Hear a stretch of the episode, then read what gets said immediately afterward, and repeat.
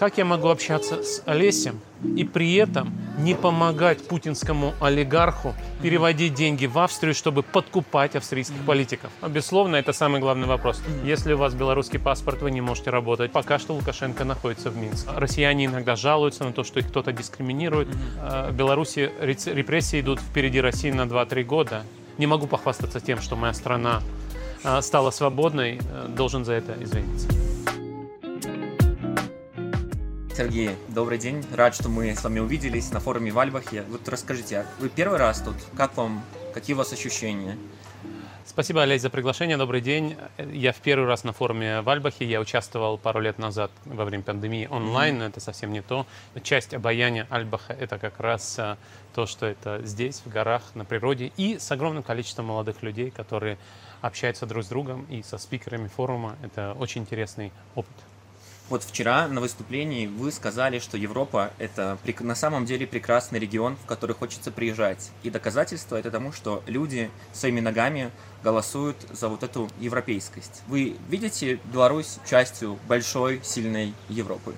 Беларусь это действительно европейская страна, и было очевидно, э, до 2020 года было очевидно, что Беларусь идет в Европу. Да, Татьяна, добрый вечер. Прямо сейчас я нахожусь рядом со, стадиона, со стадионом «Динамо» и за моей спиной. Ну, наверное, я не слукавлю, если скажу, что сейчас происходит историческое событие. И после э, того, как э, сменится режим, Беларусь будет одним из э, ведущих кандидатов на вступление в Евросоюз.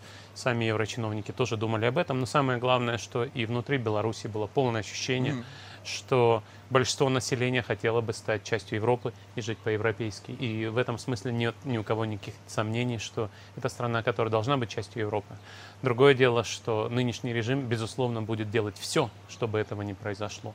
И в этом смысле европейское будущее Беларуси – это будущее пост-лукашенковской Бела- Беларуси. Действительно приятно слышать про Беларусь как о европейской стране. Например, тоже недавно, пару дней назад мы разговаривали с бывшим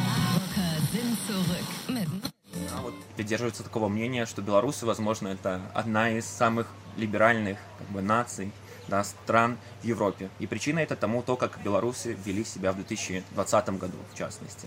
Это тоже верно. Это же не первый протест против украденных выборов э, Далеко в Беларуси. первый, да. Э, Другое дело, что в этот раз было очевидно, что выборы Лукашенко проиграл. А, Безусловно, то, что Лукашенко допустил Светлану Тихановский на выборы, это типичная ошибка стареющего диктатора. До этого он вел себя более осторожно и более жестоко в некотором, ом- э, в некотором смысле. Это его эм, э, гендерные стереотипы, если хотите, это его непонимание собственной страны. Но, тем не менее, пока что Лукашенко находится в Минске, а мы с вами находимся в Альбахе. И поэтому пока, мягко говоря, рано праздновать победу. Я согласен. Процессы, которые сейчас происходят в Беларуси, они довольно обратные. Да. Становится меньше свобод, меньше, не знаю, даже английского языка в школах, да, меньше возможностей стажировок, меньше возможностей учиться за рубежом. Например, некоторые программы да, просто там, банят белорусов и, например, и граждан Российской Федерации банят. Вот. И у меня вопрос, как, возможно, как к ректору РЭШ когда-то, да, и как провосту Сайнспо, а вот что делать молодым белорусам, как прорывать стену ограниченных возможностей, сниженной мобильности, как нам всем постараться, вот, белорусам внутри страны, белорусам снаружи, становиться чуть более европейскими? Ну, Безусловно, это самый главный вопрос. То, о чем вы говорите, возможность поступить в европейский или американский вуз, это очень важно. И здесь, безусловно, вашему поколению гораздо легче, чем, скажем, моему. У меня есть белорусские соавторы, выдающиеся экономисты Олег Цивинский и Михаил Голосов. Я был на третьем курсе университета, Белорусского государственного экономического университета, ну, называется Нархоз. and emphasizes that very different economics play a role uh, than from labor taxes. которые сейчас э, профессора экономики в ведущих американских университетах, и звезды этой профессии, они учились в Беларуси. Они даже родом не из Минска. А- Они учились, выучили английский язык, поступили в Америку и стали выдающимися учеными. Э, Вашему поколению это делать гораздо проще, потому что, несмотря на все репрессии, которые являются очень жестокими, гораздо более жестокими, чем в России, несмотря на все репрессии в Беларуси, несмотря на эту попытку ограничить возможность для европейской молодежи изу- изучать английский язык, все-таки мы живем в онлайн-мире, вы можете брать открытые онлайн-курсы, вы можете устанавливать себе application, application и учить иностранные языки. Это очень важно. Безусловно, вы не можете поступить в европейский вуз, не зная иностранных языков. С другой стороны, как только вы знаете иностранный язык, вы получаете доступ к огромному числу программ в Европе, в Америке. И если уж э, россияне иногда жалуются на то, что их кто-то дискриминирует, я бы сказал, что в Сенспо такого нет, но э, вот точно чего нет, так это отсутствие сочувствия к белорусам. Если вы белорусский студент, хотите поступить э, в западный вуз, все будут понимать, что вы жертва, что вам нужно помочь. А, Вы находитесь не в такой отчаянной ситуации, как афганская девушка, но тем не менее, но тем не менее все понимают, что вы бежите от репрессивного режима, и вам нужно помочь. И в этом смысле э, есть много стипендий, есть э, желание университетов привлечь к себе мотивированных, образованных э, белорусских э, молодых людей. Поэтому, безусловно, нужно выучить язык, нужно учиться хорошо, нужно понять, как устроена образовательная система на Западе. Это не так просто. Но, тем не менее, после этого вы находитесь в этом поле, где есть много открытых дорог. То есть тут главный совет для, для молодых белорусов брать как бы ответственность за свою жизнь на себя, учить язык, и после этого все возможности, многие возможности откроются. Многие возможности откроются. Без языка это сделать практически невозможно. С языком а, возможностей гораздо больше. Здесь есть одна тонкость. На английском языке есть много программ, в том числе в Европе, но есть много европейских вузов, которые, к сожалению, преподают э, э, бакалаврские программы только на национальном языке. И Поэтому э, вам здесь нужно подумать о том, что, может быть, выучить еще один иностранный язык, чтобы иметь возможность учиться в этих программах. Потому что, а, конечно, в Европе гораздо больше дешевых и даже бесплатных программ по сравнению с Соединенными Штатами или Великобританией. А в каком году своей жизни и в каком году вы выучили английский язык? Это очень, очень интересный вопрос. Я в первый раз был за границей в 91 году. Я был в летней школе, которая немножко напоминала ам, Альбах. Это было в Осло. И там я понял, что очень плохо говорю по-английски. И в то же время я говорил э, по-английски уже достаточно хорошо, чтобы подать в эту летнюю школу, поступить в нее. И, конечно, в этот момент знание английского языка было критическим. Без этого я не мог бы поехать в летнюю школу. Без этого я не мог бы понять, насколько плохо я знаю английский. И это было дополнительным стимулом учить, учить английский. Но на самом деле я учился в Московском физико-техническом институте, и там все-таки при всей его закрытости и даже, можно сказать, секретности, э, был, были большие инвестиции в то, чтобы студенты знали английский. И это тоже, безусловно, помогло. А в какой момент э, в своей жизни вы решили, что вы же были кандидатом физико-математических наук? Я понимаю, тогда и даже сейчас это очень понятный путь в экономику. Но какие у вас были мотивации? Ну, вы знаете, когда я поступал в институт, э, это был 88 год, Страна вступила в новый 1988 год. как раз я думал, что проблемы мира можно решить, найдя бесплатные дешевые источники энергии, такие как термоядерный синтез. И это и была такая идея а, того, что нужно делать с миром. Казалось, что нужно найти технологию, которая поможет нам получить доступ к бесплатным ресурсам, к дешевым ресурсам. И тогда я думал, что я буду заниматься математическим моделированием физических процессов, термоядерный синтез и так далее и тому подобное. А, После чего, как пишет Виктор Пелевин, Советский Союз начал улучшаться и улучшился до того, что перешел в нирвану.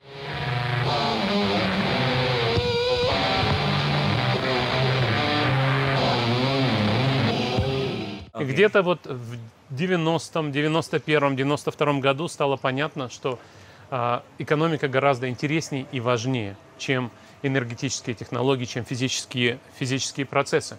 И на самом деле я и сейчас думаю так. Я думаю, что проблемы мира связаны не с тем, что у нас не хватает технологий, а с тем, что политическая система, экономическая система устроена так, что хотя в мире достаточно еды, по-прежнему есть люди, которые живут в крайней бедности и голодают.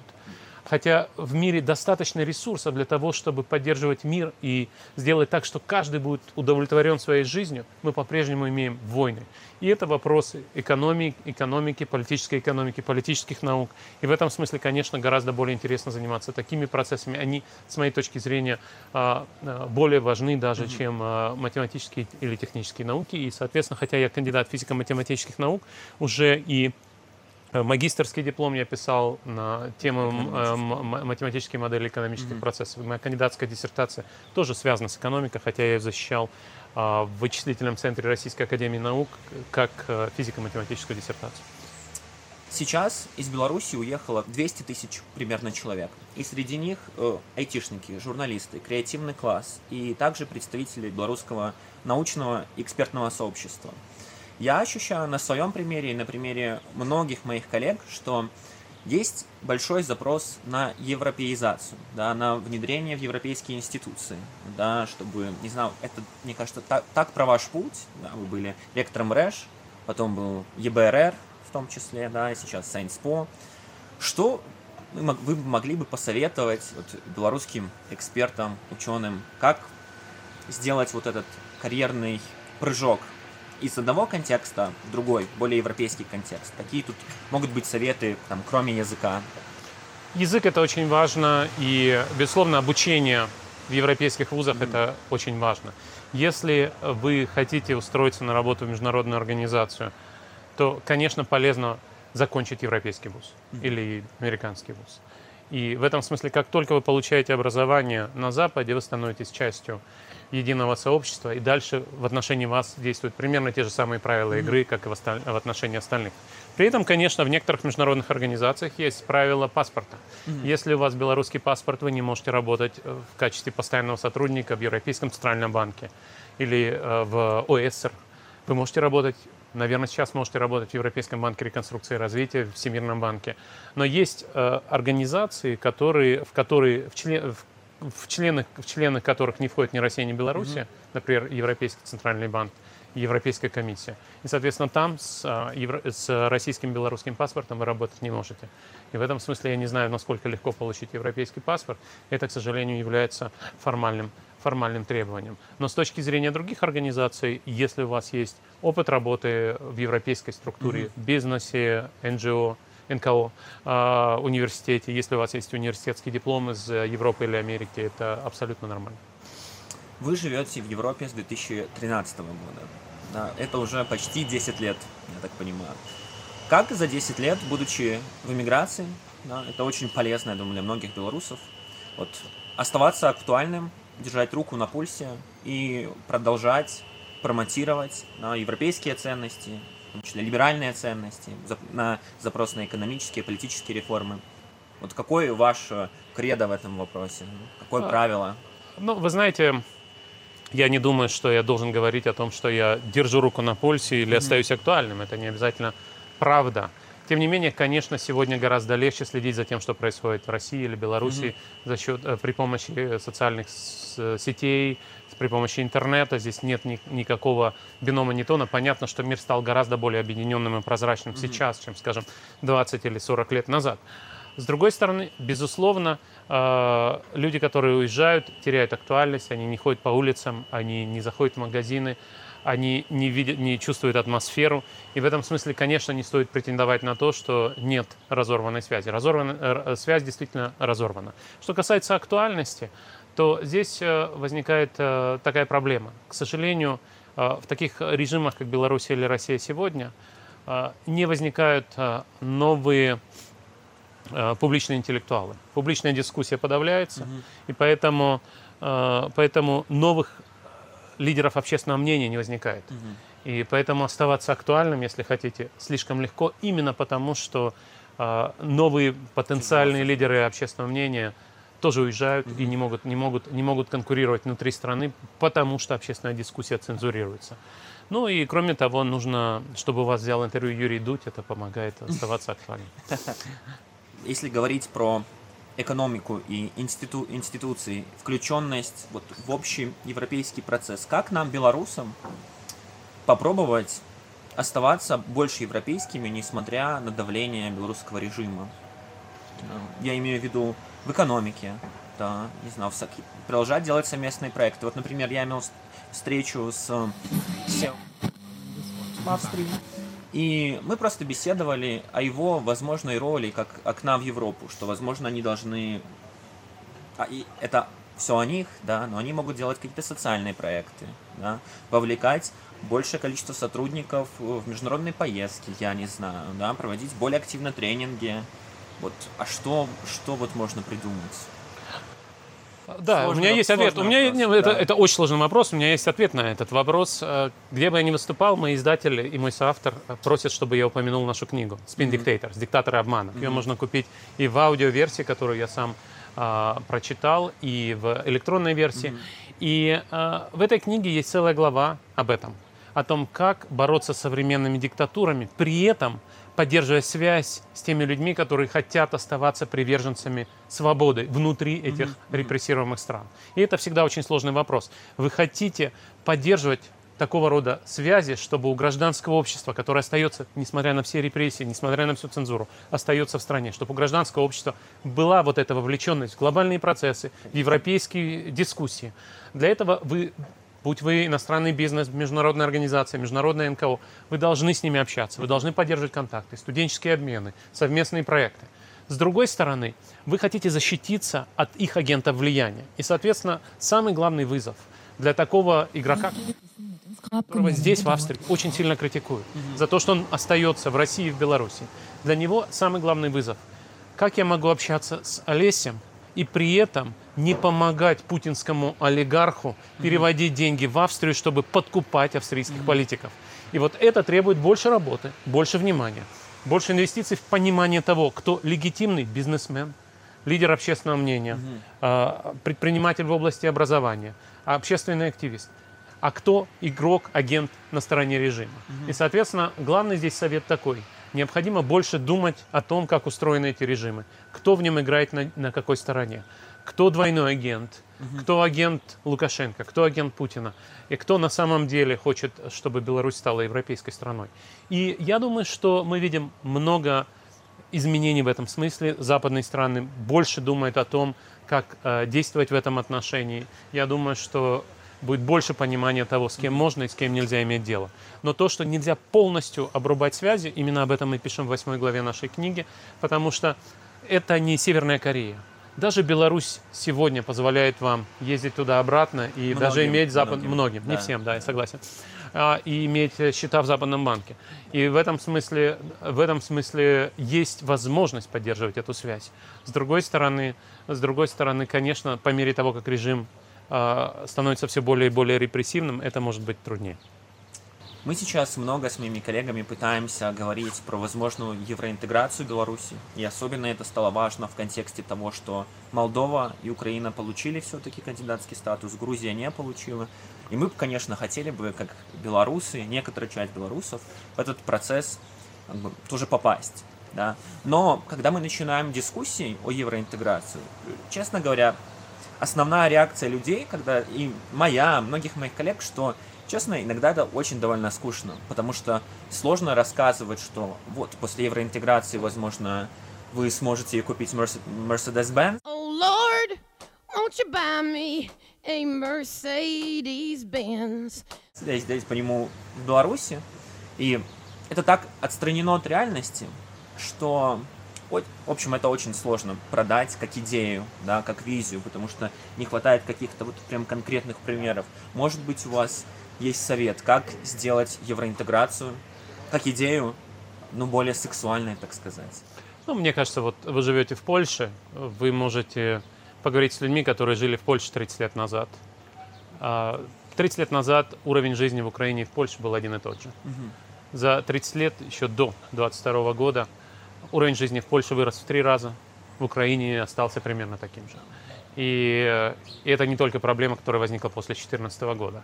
Это в том числе и проблема, связанная с тем, что украинские элиты, украинское общество никак не могло определиться, а не могло объединиться для того, чтобы убедить себя в том, что им нужны эти проевропейские реформы, и убедить Евросоюз, что им нужно открыть эту дверь. Если бы у Украины была такая же дорога а, в Евросоюз до 2008 года, когда был саммит НАТО, до 2014 года, когда Россия впервые напала на Украину, то, возможно, и Украина также жила хорошо сегодня, как Польша. Польша сегодня – это полностью европейская страна, у нее огромные проблемы, как и у других европейских стран. А, И тем не менее, Варшава – это современный европейский город, это страна с высоким уровнем жизни. Вот это и есть пример. Вот когда вы думаете об этом, а, вот вы можете просто сравнить э, э, то, что могло бы быть в Беларуси и Украине, и то, что на самом деле реализовано в Центральной Европе. Это не какие-то абстракции или страницы из учебника. Это настоящая жизнь, где люди э, жили примерно так же, как украинцы жили 30 лет назад, и как они жили в 2021 году, и как они живут сейчас, будучи полноправными членами сообщества процветающих наций. Вы правы. Прям у меня конкретные примеры моих близких, моих родителей, родителей моих друзей, когда вот они не были в Варшаве 30 лет, возможно, 40 лет еще со времен да, до падения Берлинской стены. И они приезжают, они видят этот даунтаун, эти небоскребы, и они понимают, что что-то в какой-то момент пошло, мы пошли разными, разными путями. Но в то же время мы не можем 10 миллионов, 9 миллионов белорусов вывести и показать им Варшаву. В том числе потому, что есть проблемы с ограниченной мобильностью, с визами. И в общем, очень сложно масштабировать вот этот рассказ про то, насколько классная Варшава и Польша вот белорусам внутри страны. И поэтому я так в поиске. Ну, идти, именно да. для этого и работает ваш э, видеопроект. Ну Вот, да, да. А, ваш банк идей. В этом смысле это и есть самая главная работа. Как мы пишем в нашей книге, современной автократии а, борется, используя не только и не столько, в Беларуси это не совсем так, но многие автократии используют в первую очередь информационные технологии, манипуляцию информацией. И это и есть главное поле боя.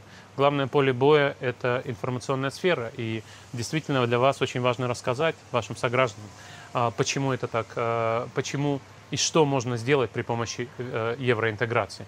А, Вы помните, что э, Лукашенко ненавидел кан- канал Нехта и даже посадил целый самолет, что было неслыханно для того, чтобы арестовать э, Романа Протасевича.